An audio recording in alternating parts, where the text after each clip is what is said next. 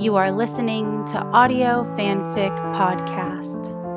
Soixante Neuf by Philip Paget on AO3. She's not even sure how it happened. She'd been kneeling beside him on the bed, her body perpendicular to his, with his cock poised between her lips. He'd reached for her, pawing at her ass cheeks and snaking a finger into her cunt as she sucked him off and slowly her rear end had inched closer and closer to his upper body. In one sudden movement, he'd hitched her up and over him, yanking her hips back until her pussy was hovering just above his face. It was supposed to be for him, a rare occasion where his pleasure was the sole focus and end goal. But now he's sucking on her clit, and her attempts to effectively continue blowing him keep ending with his dick sitting idly in the back of her throat as she groans around it. He doesn't seem to mind.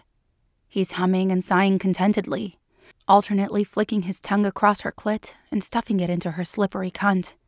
And she feels herself sinking into him further, her mons resting on his chin like it's a serving platter.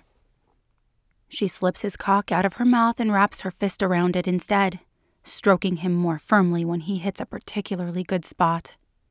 She rests her head on his thigh, her lips brushing against his scrotum as he does something indiscernible but incredible, and she feels a quick peak and then a hot rush of release.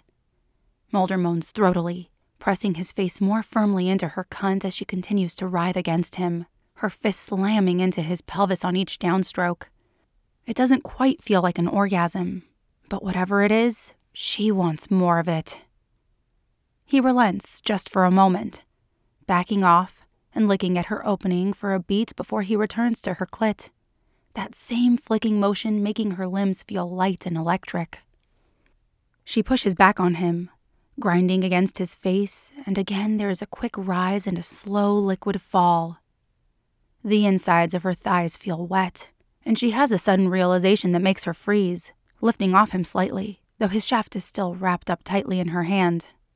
Uh uh he chastises, tugging her back sharply. Just as quickly as her embarrassed realization arrived, it's replaced with the memory of his reaction. He liked it. A lot. With a fresh rush of arousal, she slips his cock back into her mouth and wiggles her hips, encouraging him. This time it hits her with twice as much force as the first two. Maybe because he's getting the hang of it. Or maybe because she knows exactly what she's doing and exactly how much he likes it. She feels raw and animal, quivering and whimpering with his open mouth held against her weeping cunt. And when a hot spurt of cum pelts the back of her throat, she's sure she's coming too. He doesn't stop. Another time, and then another. Finally, she tells him she can't take it anymore. His spent, sticky cock rests against her cheek as she can't even bring herself to lift her head. She's depleted, enervated, a soaked liquid mess on top of him, all over him, all over her bed. Finally, she manages to roll to the side, freeing him from beneath her.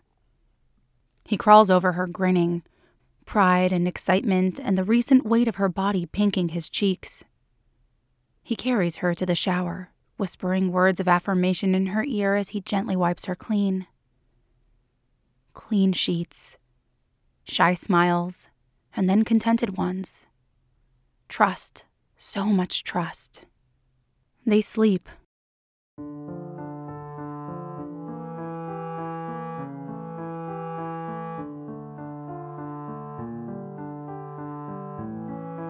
If you like this story, please follow the link to the writer's page and leave some love.